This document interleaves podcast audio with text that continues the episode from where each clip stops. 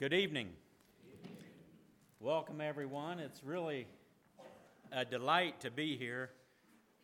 We call this Good Friday, and certainly to us that have named the name of Jesus and claim the blood to cleanse our sin, it certainly is a good time to reflect on our good Savior. Hallelujah. What a Savior. We just sang. It really is a serious time, though, it's somewhat of a solemn time.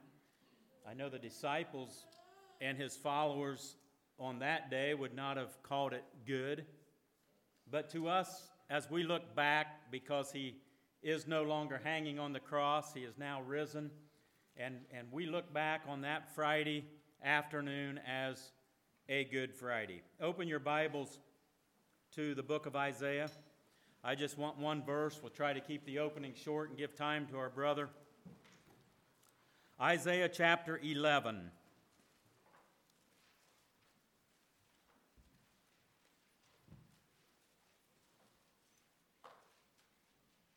This is a familiar verse. It's often uh, read or quoted at the time of Jesus' birth or as, as we celebrate his birth. Many times this prophecy is, is referred to.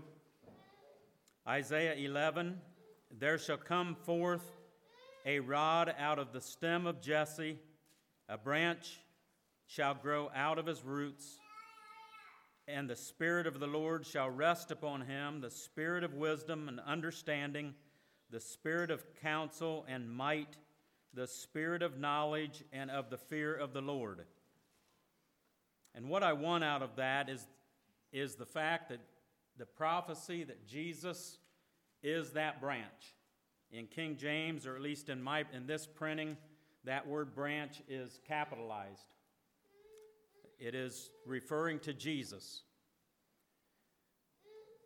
And get the idea of, of a tree being cut off, and out of that stump comes a root or a, a, uh, a shoot. And the Hebrew meaning of that shoot is netzer, N E T Z E R. And that is the Hebrew word here for this word branch. It is that, that shoot that comes up out of that tree that's been cut off. Now, we've always heard, and Bible scholars would give us to understand that, that Jesus is that branch that came out of that family of Jesse and, and this is the prophecy that points to that day. There's also a, an additional meaning that I found just this week that is inspiring to me. Not only is, is Jesus that netzer, that, that shoot that comes out of the family of Jesse, speaking of possibly his birth, but you can recall with me where, where did Jesus grow up? What town did Jesus grow up in? Nazareth. Some of you act like you wasn't real sure about that, but it was Nazareth. The Hebrew meaning for the word Nazareth is Netzer. So the very town that Jesus grew up in was also that shoot. And so this passage not only could be referring to his birth as he sprouts up out of the, the tribe or the family of Jesse, but he also grew. He grew in the town of Nazareth.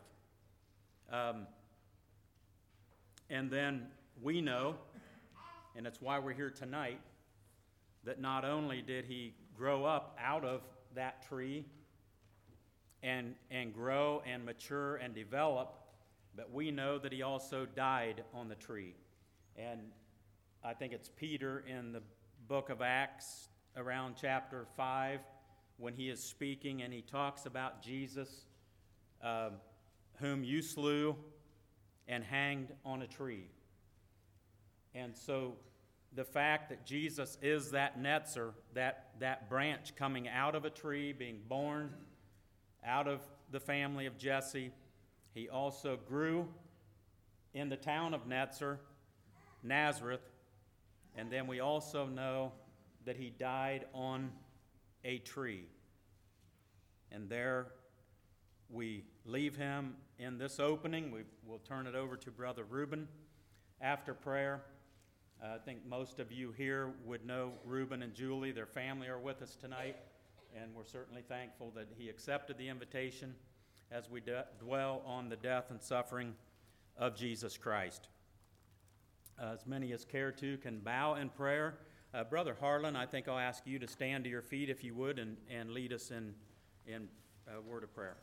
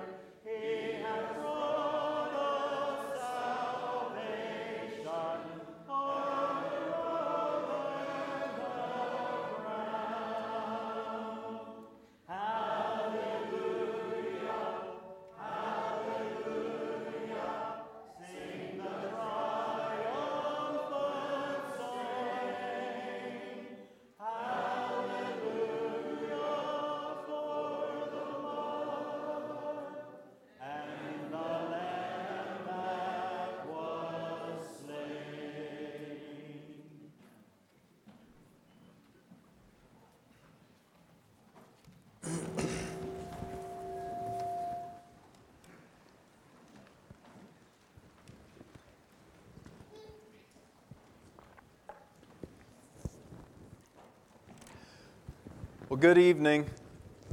Thanks for coming out tonight and greetings in the name of Jesus, the crucified and risen Lord.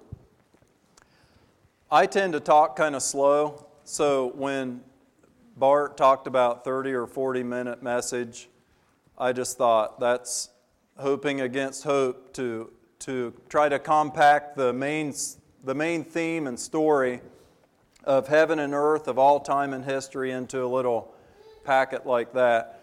And because I talk slow, a lot of times I run out of time to cover the end point of what I study. So I thought about, well, maybe we should take head for the, the end of the sermon first and preach backwards, like the Hebrew text reads from right to left. And so I went to the end of the book and you go clear to the end of the book in the, the last in the revelation and you, you see the, the beast and the elders and the, the multitude which no man can number standing on a sea of glass and they have harps in their hands and they're, they're saying uh, crying the praises of him who redeemed them by his blood and made them kings and priests to god and then you read there in that book of, a, it's of another book, it says there's a, a book of the life of the Lamb that was slain before the foundation of the world. So over here at the end, you go clear back to the beginning and you, you open the book of Genesis and you find there in the beginning the first man and woman, our parents, all of us, our great great grandparents, standing there, the king and queen of this beautiful creation standing there naked and ashamed, naked except for some pathetic aprons they sewed together, some fig leaf underwear they put on, hiding behind a tree. Their hands and their mouths are stained with forbidden fruit, and the Lord God is talking to them. And, and there he's saying, he's actually talking to the serpent, and they're overhearing. They listen and they hear him tell the serpent who deceived them just after they had pulled the whole world down on top of their heads, basically. You know how it feels because you've done it, I've done it. When, when your sin is staring you in the face and you're ashamed and, and hopeless, and here's the Lord God talking to the, the devil and saying that. Um, I'm going to put enmity between your seed and the seed of the woman. And the seed of the woman is going to bruise your head, and you will bruise his heel. And so, this story tonight of the cross, it's from beginning to end, and it all, it all really, the, it's like the song says that in the cross of Christ I glory, towering o'er the wrecks of time. All the light of sacred story gathers round its head sublime. Because the, the cross is just like the, the center point of everything. It's like the, the powerhouse of, of what of how God works in relating to people like us. And so we're going to try to look at the, the light of sacred story from just kind of catch a few of the high points from the beginning of, of the story up to the cross, and then what it means to God, what it means to the devil, what it means to you and me as we look at the, at the crucified Christ. So, the first thing we're going to look at is this prot evangelium. Now, what's that? That just means the gospel preached beforehand. And I already said that, so that one's done. It's when the, when the um, Lord was talking to the serpent, and, and our grandparents heard him say that the seed of the woman is going to bruise the head of the serpent. And it's a bruising that's going to end up crushing the serpent. And so you think, right off the bat, even when things are so dark and hopeless looking, and creation is cursed and under a, a, a, groaning terror now because sin has entered the world and death is engaged, and, And if Adam and Eve could even glimpse at the, the streets of Dayton or New York City or the, the hidden places of darkness where the cruelty and the ugliness of our sin goes on, I think it'd drive them to despair. But right there at that point, they hear the Lord saying that the seed of the woman is going to crush the head of the serpent. And so there's hope. Right, out the, right off the bat, there's hope when the gospel was preached beforehand there to uh, Adam and Eve. The next thing we want to look at is the coats of skin. They were, they were standing there naked, and now they're ashamed because sin had entered their world. And so they, they tried covering themselves with these fig leaves. But it says that before the Lord sent them out of the garden, says he, he made coats of skin and he clothed them. And so he, he takes their nakedness and he covers them with, with this, uh, it's like a garment or some kind of long coat, that, a tunic that covered them. But it says he made it out of skin and then he put it on them. I just picture the, the hands of God just covering his son, his daughter, covering them up from their shame. But over here on the side, is where that skin came from. It had to come from somewhere. I, I assume, unless God just made it off right out of nothing, but I assume he killed a couple animals. And so here's some innocent animals bleeding, dead, and their skin is taken, made into leather, made into some nice hand fashioned garments for Adam and Eve to wear. But there's that innocent animal over on the side who now his skin and coat is now covering someone else who needed covered. And so you see the light of this sacred story gathering there. You move forward in the story, um, I don't know, what, maybe a thousand years or so. Abraham is finally he finally has his beloved son, Isaac. And Isaac is, we don't know, maybe a teenager, maybe 20, 30 years old. And the Lord comes to Abraham and talks to him about, it says he tested him and tried him and said, Take now your son, your beloved, your only son, and take him to a place where I'm going to show you and offer him there as a burnt offering.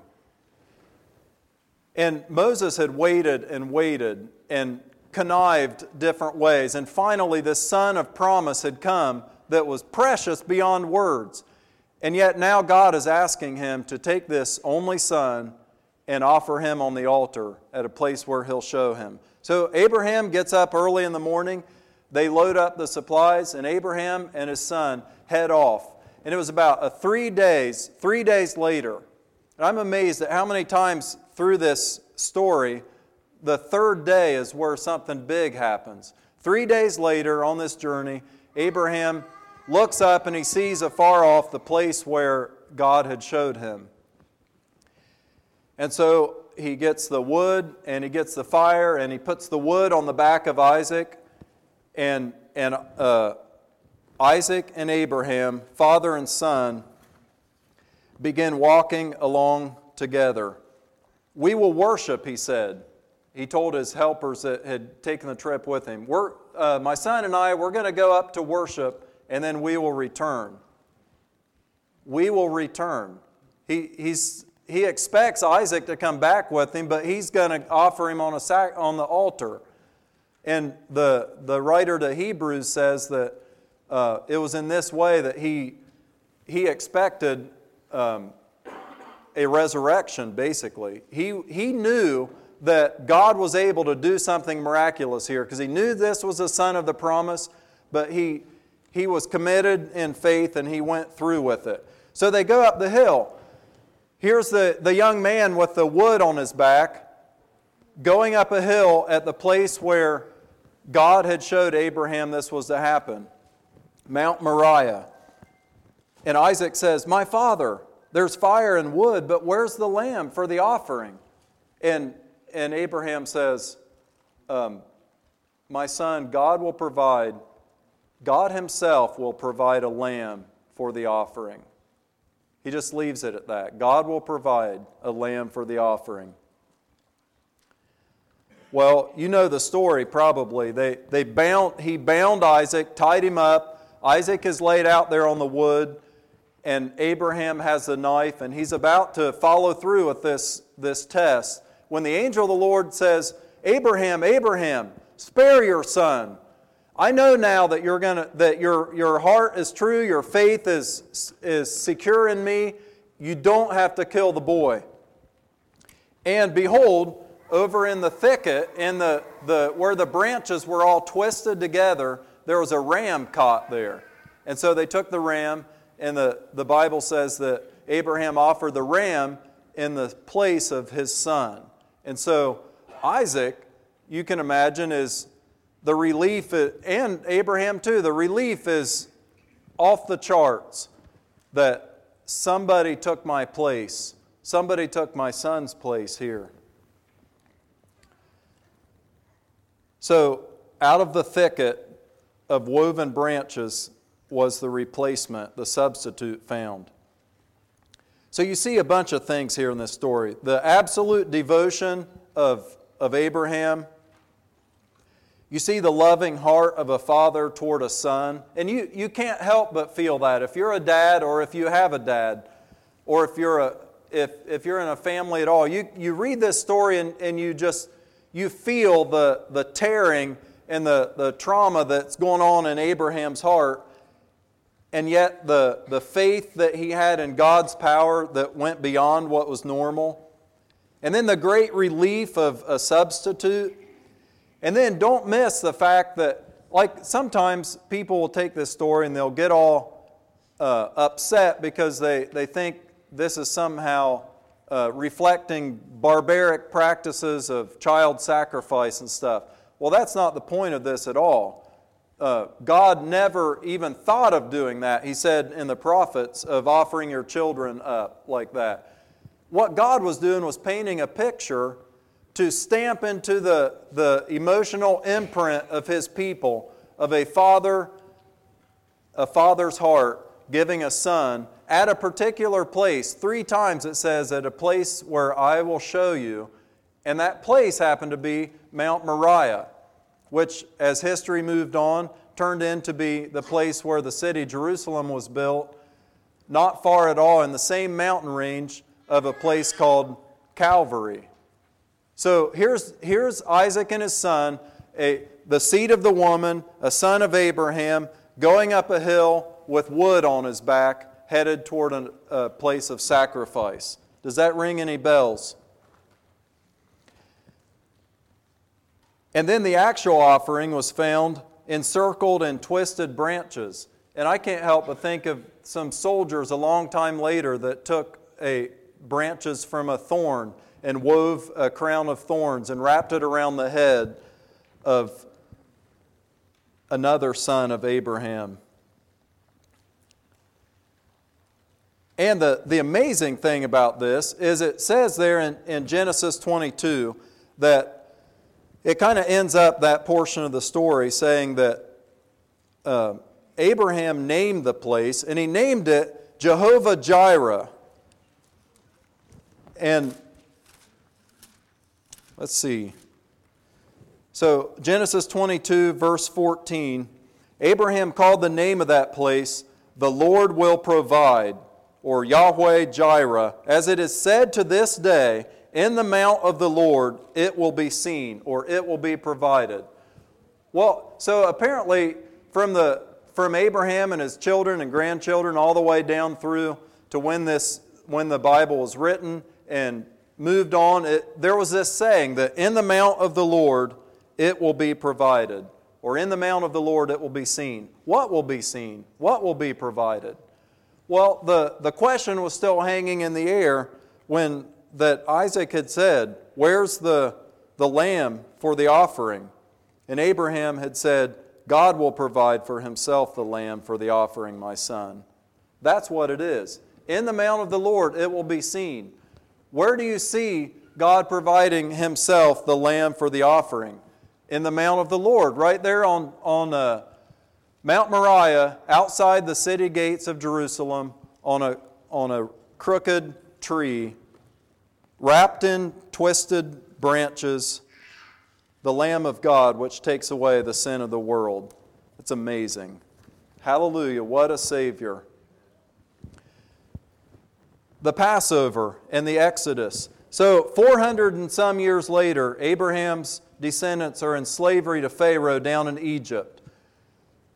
Nine devastating plagues came against Pharaoh, the king of Egypt, and, and the gods that he represented. But none of them had shaken loose the grip that he had on these people. He was afraid of losing his manpower, afraid of their opposition. And so while he still had the power, he was going to keep it no matter what. No matter what this Moses and Aaron, these magician guys that came back into town, and they're putting rods down and turning into snakes, and they're doing all kinds of magical plague like things, and it's not going to shake Pharaoh at all. He's not going to let the people go. In, in Exodus 11, um, Moses goes in there and talks to him.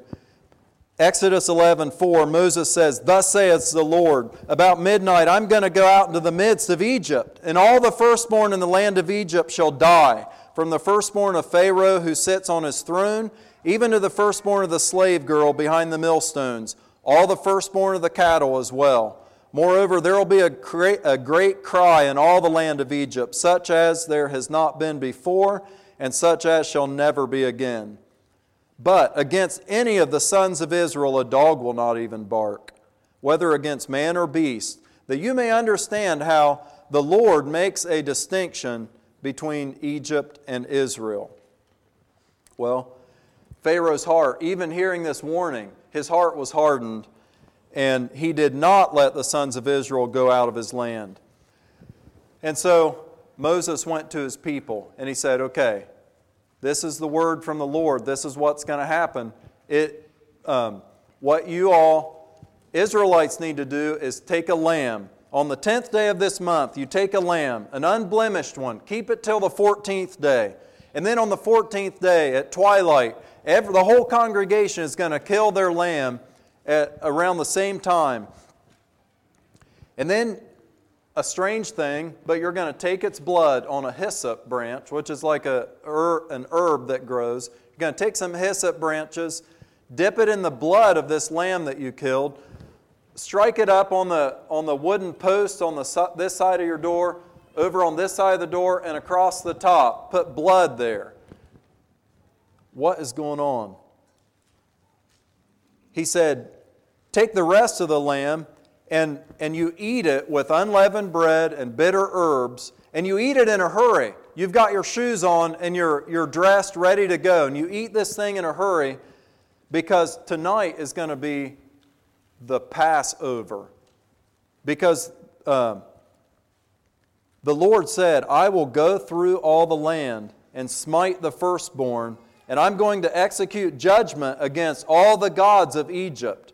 But I will pass over any house that has that blood on the door. And so, so the de- he said, when the destroyer comes through there, if you're in a house where the blood is on the, on the doorpost, you're safe. Nothing will happen to you. Your firstborn son is safe. Your firstborn daughter, your, your household is safe behind that, that blood stained uh, doorpost and lintel. Israel and the firstborn children can rest safely tonight, covered by the blood of an innocent lamb. Sheltered secure behind a vertical and horizontal post of wood with blood applied thereon. But he said, Get ready because you're about to leave here and enter basically a whole new world because you're going to the promised land. Thousands of years later, Jesus, or, uh, John the Baptist, the cousin of Jesus, says, Behold, the Lamb of God, which takes away the sins of the world. And Paul, the apostle, says, Christ, our Passover, is sacrificed for us. So, you know, you've heard the word Passover all your life if you're like me, and it, it becomes just a, a, word you hear. But I remember when it struck me that it, it means what it says that he's passing over. Like he's coming with, with judgment and destruction, but behind that blood he'll pass right over you. He'll, he'll go over the. If it's not how good you've been, how bad you've been, what you've done, it's whether you're behind that blood, the destroyer will pass right over the person behind that blood.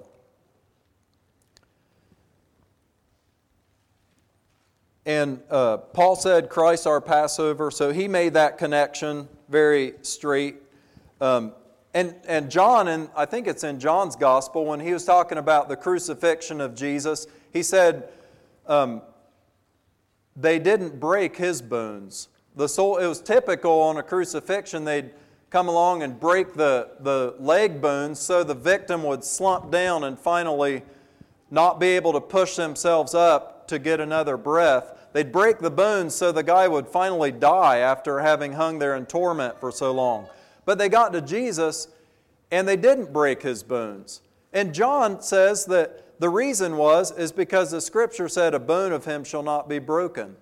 Well, I think there is a reference to that in this, one of the Psalms, but it's also pointing back to this Passover lamb because when Moses and God told him to make this, to kill this lamb and butcher it a certain way and eat it a certain way, they, he also said, don't break any of its bones. Well, the final lamb, the final Passover lamb, killed the lamb who gave himself to be eaten. He says, My flesh is meat indeed, my blood is drink indeed. Drink you and eat of me. There he is on the cross, and his bones aren't broken. So, this is about the Passover and also the Exodus.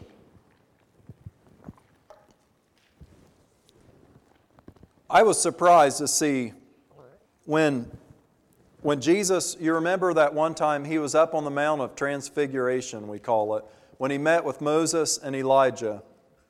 And there he was talking to them, and I think it's Luke, Luke 9:31, it says that he spake of the decease which he should accomplish at Jerusalem. That's what he was talking about when he talked to Moses and Elijah up there. And if you look at that word decease, some translations will say the departure. If you're reading it in, your, in a Greek, like the way Luke would have written it, it would, it would say that he spoke about the exodon that he would accomplish at Jerusalem. So he, he's leading up to a new exodus.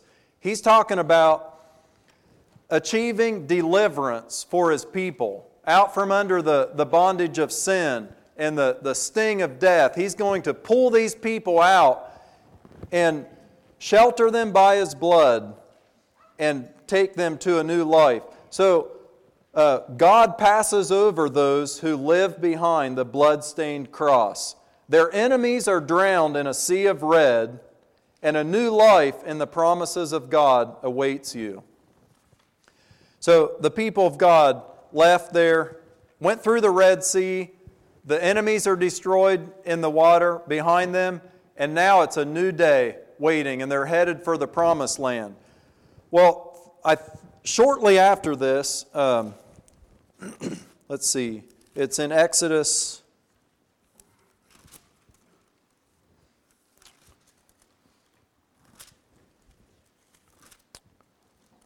Uh, disappearing on me now. Oh, here it is. End of chapter 15.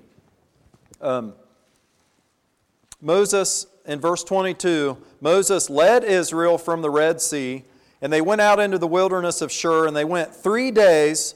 There's three days again. Three days into the wilderness, and they found no water. They came to Marah. They could not drink the waters of Marah, for they were bitter. Therefore it was named Marah. So the people grumbled at Moses, saying, What shall we drink? Then he cried to the Lord, and the Lord showed him a tree. Here's another tree thing going on. The Lord showed him a tree, and Moses took the tree, he threw it into the waters, and the waters became sweet. So, I don't know how that happened. I don't know. And uh, God told him there that He said, I, the Lord, am your healer. I am Yahweh Rapha the healer. I am your healer. So I don't know how that tree that Moses put in the water did anything for the water. It seems a miracle. But it, it points to another tree where the Lord our healer himself hung there. and he hung on that tree. And every time, every bitter thing that comes in your life and mine can be sweetened when you know that the, the Savior has walked that path with you. When you know that, that Jesus Christ, the man of sorrows, acquainted with grief, totally gets the, the bitter pill you've had to swallow. Even today, bitter dregs are often taken by God's people. Sharp emotional wounds which find no sweetness at all until it's known that Jesus bore this on the cross. There was a man named uh, Edward Shillito, and he, he witnessed a lot of damage and carnage in World War I. And he found comfort in the fact Jesus was able to show his disciples the scars of his crucifixion. It inspired him to write this poem, Jesus of the Scars. If we have never sought, we seek thee now. Thine eyes burn through the dark, our only stars. We must have sight of thorn marks on thy brow. We must have thee, O Jesus of the scars. The heavens frighten us, they are too calm. In all the universe we have no place. Our wounds are hurting us. Where is the balm? Lord Jesus, by thy scars we know thy grace. If, when the doors are shut, thou drawest near, only reveal those hands, that side of thine. We know today what wounds are. Have no fear, show us thy scars. We know the countersign. The other gods were strong, but thou wast weak. They rode, but thou didst stumble to a throne. But to our wounds, only God's wounds can speak, and not a God has wounds, but thou alone. Moses named the place, or I don't know if he named it, the, the name of that bitter pool turned sweet was called Marah, because Mar in, in those ancient languages meant bitter. And so did myrrh that was brought to Jesus at his birth and so did the name of his mother was Mary, which also comes from that root. And then also the, the ladies who went on the tomb three days after his death. There were at least two, maybe three ladies named Mary that come trying to find the, the body of Jesus after the crucifixion. three bitter named people that found sweetness because Jesus is no longer on that tree, but he's alive forevermore. Moving on, the bitter was made sweet by a tree. A bronze serpent lifted up to heal. Out there in the wilderness, the, the people start grumbling and complaining, and they're impatient with Moses. and God chastises them by sending poisonous, fiery serpents into their midst, biting people, and people are dying right and left. Moses intercedes. And God says the strangest thing. He says, Make a fiery serpent, set it on a standard. Whoever is bitten, when he looks on it, he will live. So there was the command from God to Moses Make the serpent, put it up on a pole. When people look on it, they will live. And the very next verse says, So Moses made a bronze serpent, put it on a pole, and whenever anyone looked at it, they lived. And it was like God said this is what would happen. This is exactly what happened. I don't understand how it happened, but God was clear and faithful, and the interceder did his job, and the promise came true. When he looked, he lived. And then Jesus in John 3 says, As Moses lifted up the serpent in the wilderness, so must the Son of Man be lifted up that whoever believes on him should not perish, but have everlasting life. And it's the same way today. God is faithful. Jesus did his job. Believe in him, and you will live. That's how it works. That's, that's the way you can trust God. the Israelites moved on past that. And on their entrance into the promised land, here's the walled city of Jericho, and the, the spies go in there, and they stayed the first night at a harlot's house that was built into the city wall. What they were doing there, I don't know. I, it doesn't seem like the best place to stay for the spies sent out on a mission of God. Whatever their motives were for going to the harlot's house, it, it didn't turn out, I don't think, at all how they expected. She hid them, she covered for them. When, when the people came who were uh, wanting to find these spies and kill them, basically, because they, they caught word that some spies of Israel were in town. She hid them, and then uh, after the, the pursuers had left the house, the men said, told her what was going to happen. They said, uh, You know, this city is going to be destroyed. But if you take a cord of scarlet thread, hang it out this window, if you'll let us down this window first, then when we're gone, you hang this cord of scarlet thread, and when, when we come back in and when God, the Lord of armies, comes and destroys this place, if that scarlet thread is hanging there, this house and anyone in the house will be protected. So now she said, You go, you guys get out of here. Go three days. Go three days down the road and, until the, pursuers get tired of looking for you, and then you'll be safe. And so that's how it happened. Exactly like that. They came back, I don't know, it was, it was, I think maybe a week or two later, they came back, and you know the story where the Israelites marched around Jericho for seven days and then blew the trumpets, and the walls fell down, all of them except this one tower. And I just have heard archaeological evidence. They say there is that part of the tower there of the wall where Everything else slid down around it, but that part stood because there was a scarlet cord hanging out the window.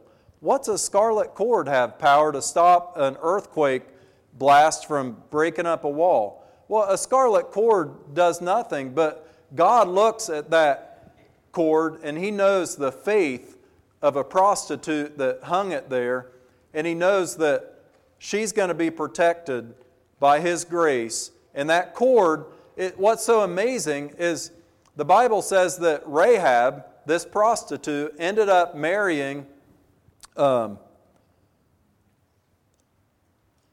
I forget the guy she married, but her son was Boaz. And Boaz later on had a son, Obed. And Obed had a son, Jesse, that Bart talked about. And Jesse had a son, David.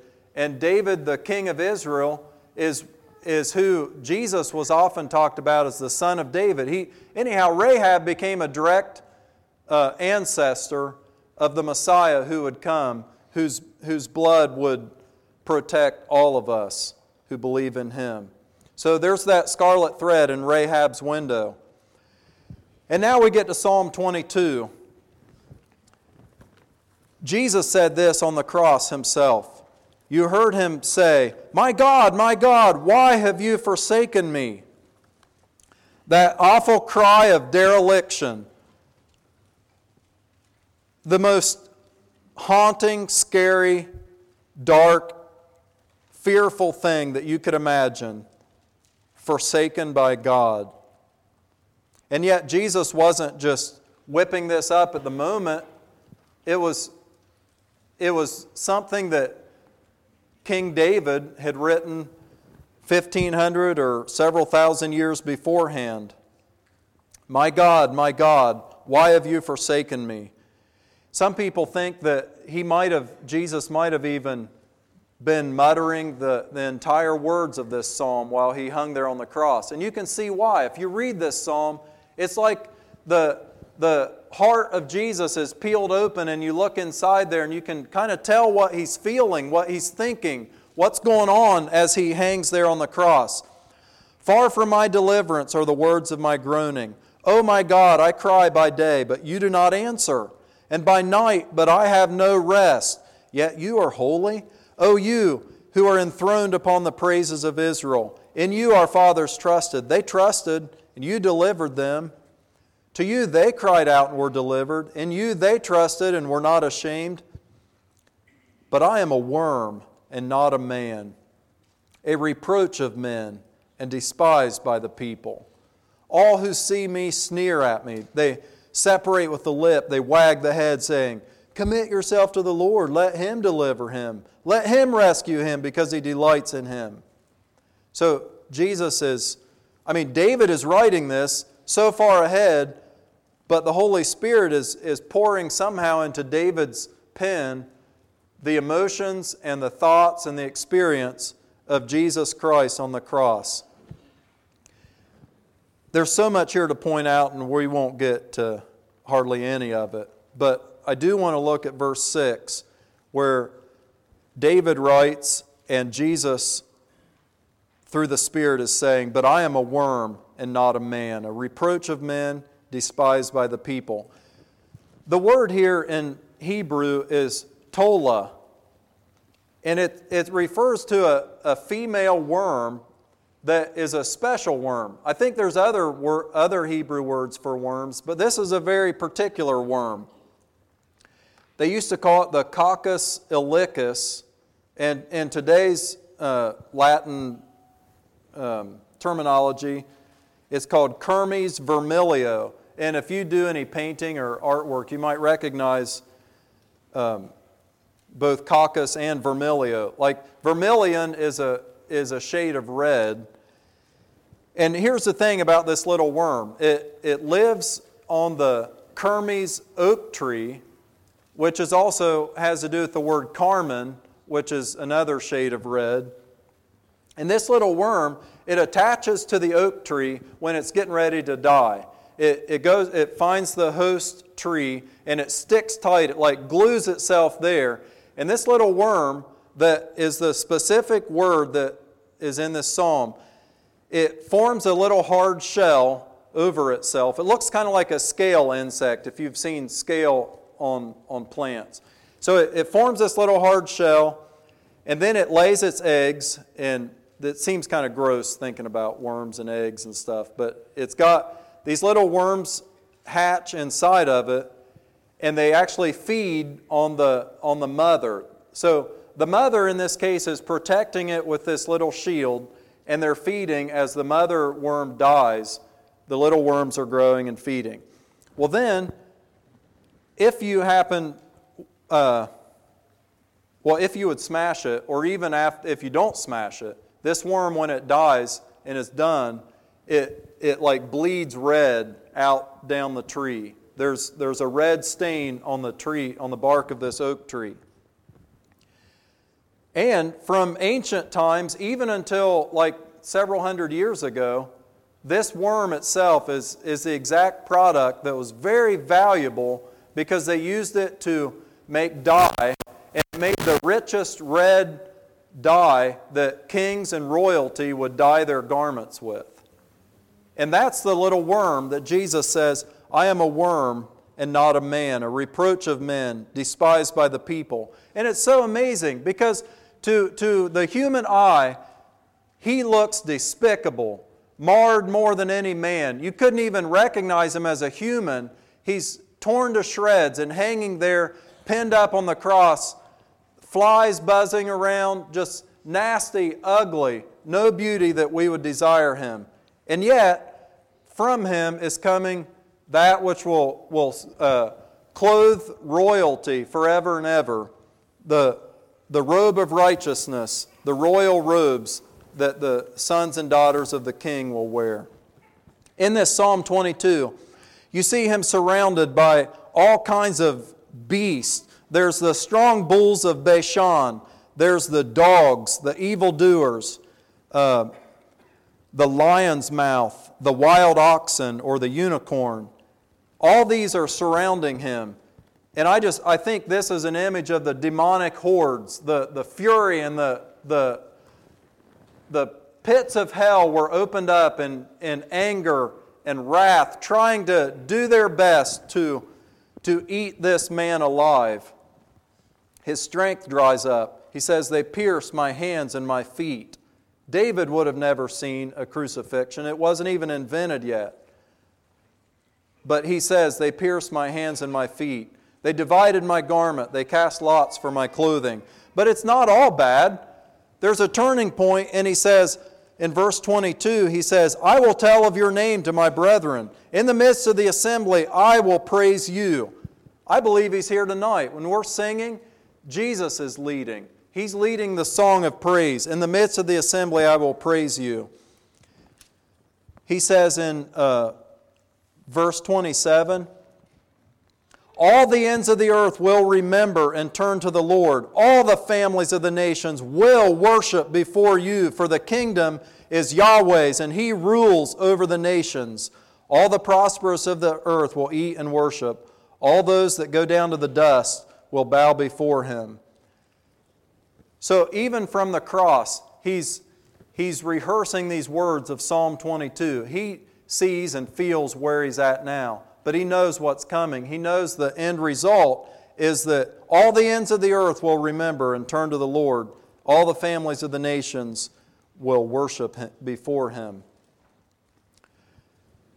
There's Psalm 69, which we can't look at now much, but the, he's sinking deep in sin there. He's sinking deep with the waters going over. He's restoring what he didn't steal. He says, uh, There's reproach coming my way, but there's no comfort, no sympathy. And he says there, They gave me vinegar to drink. But then out of the vinegar again comes victory. He says, I will sing. And he says, God will save, and heaven and earth will praise. All because of this crucified Christ on the cross. Isaiah 53 would we could spend all day there, smitten, stricken, afflicted, and it pleased the Lord to put him to grief. Where he was bruised for our iniquities, and you put your own name in there. Jesus was bruised for Reuben's iniquities. The chastisement of my peace was upon him, and by his stripes we are healed. The law said that cursed is everyone who hangs on a tree. That was a, just a rule in Israel that, that came down through the centuries. God said it. If you hang on a tree, that's clear evidence of being under a curse. Paul picked up that theme and he says to believers, he says, Christ has redeemed us out from under the curse of the law because he was made a curse for us. So, there on the cross, Jesus is being made sin he's being made a curse for us. This is an interesting one. You see back there in the book of Esther where God, the word God is never even mentioned at all in Esther. But there is a, a villain named uh, Haman, and Haman gets all proud and cocky and builds a gallows. I think it was 50 cubits high. This thing is huge. A gallows of wood built up in the sky, ready to hang his, his enemy, Mordecai, who's the good guy. And the tables turn, and the um, in Esther 7:10, I, I just want to read this because it's so short and clear and amazing. Esther 7, verse 10. so they hanged Haman on the gallows or the tree, the side reference says. You could read this They hanged Haman on the tree which he had prepared for Mordecai, and the king's anger subsided. Does that remind you of anything? Satan, Satan inspires people to crucify. The, the, the mob of, of Jews and the Roman soldiers just foaming at the mouth to kill, kill, kill this Son of Man. And yet, when they kill him, it's the end of death. It's the crushing of the head of Satan. And it's just like Haman. Haman built the tree, the gallows, for Mordecai, but he ends up getting hanged on it himself. And then Zechariah the prophet told of a day, he said, In that day there will be a fountain opened for the sin and iniquity of the people of Israel. In this fountain we sang about tonight, there's a fountain filled with blood drawn from Emmanuel's veins, and sinners plunged beneath that flood lose all their guilty stains. And so, what's this do for God? It satisfies the justice of God. He will look on the travail of his soul and be satisfied. Like the in Romans 3, it, it speaks of, of God passing over sins in the past. And so you think of when God was merciful to King David, when he was merciful to, to all these people in the Old Testament who, who were awful people, and yet they, they say they're sorry, they repent, and God lets them live, and God writes them down as the righteous. How's that happen? Is he just a big pushover? Does he just have a soft heart and just kind of lets things go and, and kind of slips them under the rug or sweeps them off to the side? You know, if that's what your thought of thought is about God's mercy, it seems like there's always a nagging wondering like, well, where did those sins go? And, and will, can God bring them up again? And, and is, is he just being soft on me now, but he might switch his mind? Well, Romans, Romans 3 says that God has set forth Jesus to be a propitiation for our sins. And it says that he did this so that he might be just and the justifier of him that believes in Jesus. And so God's justice is totally satisfied for those who will believe in Jesus and, and hide behind the blood of the cross. The justice is spent. And, and so God's anger will not come on your sin, it came on Jesus at the cross. And God is just and the justifier of him that believes in Jesus. The spear went in the side of Jesus at the cross, and blood and water came out. And it reminds you of, of Adam, who the, the Lord put in a deep sleep and opened up his side and brought out a bride to meet him, to be fitting for him. And the blood and water which came out of Jesus' side is what makes us fit and meet to be the bride of Christ, to be with him forever. The Father's love was made known. The veil of the temple was split from the top to the bottom, initiated from the top, just ripped open. The holiest of holies is open now for, for people like us to have open access to the living God. Only the high priest could do that once a year with taking blood in there. It was a risky business to be in the presence of the holy, holy, holy God Almighty. And yet, the veil of that temple is ripped apart from top to bottom, signifying that the way is open now. God has access to you, you have access to God. The heart of God was revealed there. Um,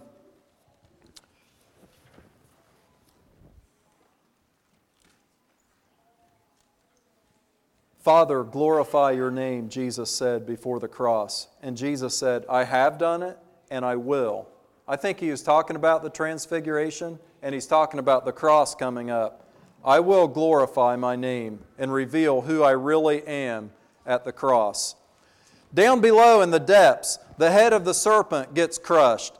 Jesus came to destroy the works of the devil, and the sting of death is removed because someone has passed this way before and came out on the other side. Christ's victory was preached down in the depths of Hades to the, the imprisoned spirits. I don't understand all that, but it says that, that he went down there and preached to those spirits in prison. I think those were, were some of these false gods of the nations, these uh, fallen angels that had messed with men back in the days of Noah. They're bound in, in chains of darkness down there. Christ, having pulled away all the, the accusation, having satisfied the justice of God against sinners, says, It is finished. And when he's buried, he's free and a victor to go down there and tell the, tell the demons and the, the powers of darkness that the, your hour and the power of darkness is over. Like it is finished. So there's the great exchange where and this is where it comes into you and me tonight the, the benefits for you, where your sin gets laid on Christ at the cross, and the righteousness of Jesus gets laid over you like that coat that God made to Adam and Eve. My sins are forgiven. If we confess our sins, he is faithful and just to forgive us and to cleanse us from all unrighteousness. Like Isaiah was called by God to reason together with him, he said, Let us reason together. Though your sins be as scarlet, they shall be as white as snow. That's me. I've been scarlet. But in Christ Jesus, I'm whiter than snow. Through this means there's a way for the ungodly to be justified, which is crazy. It doesn't even seem right. God Himself said it's an abomination to justify the ungodly. But yet in Romans, we read that God justifies the ungodly by His grace through the blood of the cross. And He's just in doing it. All the books are right, all the ledgers are, are straightened out, and sinners can be saved, redeemed from the curse of the law. Now, this, I am crucified with Christ. So, not just did he take my place, but he invites you and me there to be pinned and nailed to the cross with him. That the, the power of sin and the, the old way of doing things that you and I have, are naturally bent towards, it can be nailed and crucified with Jesus at the cross. So, this is, this is the power of, of destroying sin in your life. That there's actually been something done historically that you can claim and, and walk in with confidence that there can be the power of sin over you does not have the final word. It was crucified with Christ at the cross. I am crucified with Christ. Nevertheless, I live, yet not I, but Christ lives in me. And the life which I now live in the flesh, I live by faith in the Son of God who loved me and gave himself for me. I'm drawn with others to this point of grace. Jesus said, I, if I be lifted up from the earth, I will draw all men to me. And so, people you don't even like, people you disagree with, people you don't get along with, find common ground at the cross. People you've hurt, people that have hurt you, Jesus bears it all there. So, come to the cross. And I know finally here in death, I will tread a path that my Savior has been. Like COVID has hit people across the world this year. You're going to die one way or another. You might be closer than you know, or you might be breathing your last and you know it. But it, with, at the cross, there's the comfort to know that God Himself, the Son of God, has been this way before. He's already died. He's already come out on the other side on the third day. And so the sting of death is extracted. And even though it's scary, it may be um, frightful to think about, but you're going there hand in hand with someone that's already been there.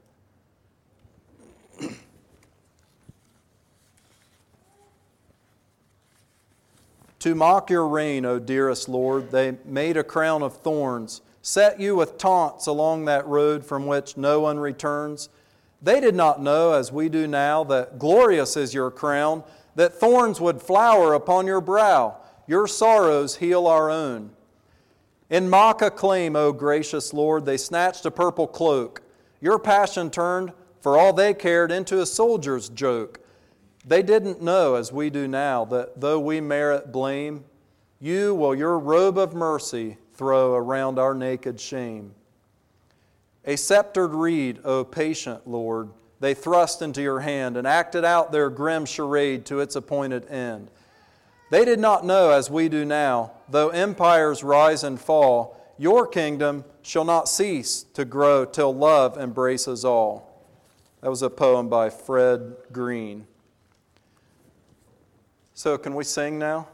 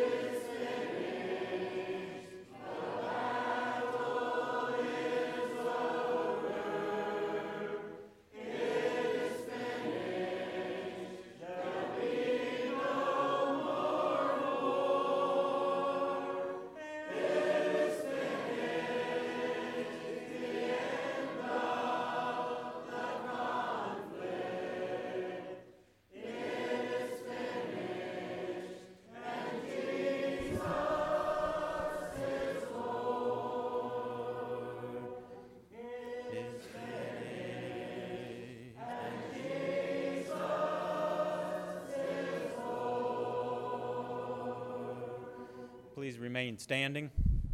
Hallelujah. It is finished. Say that with me. It is finished. Let's remember that.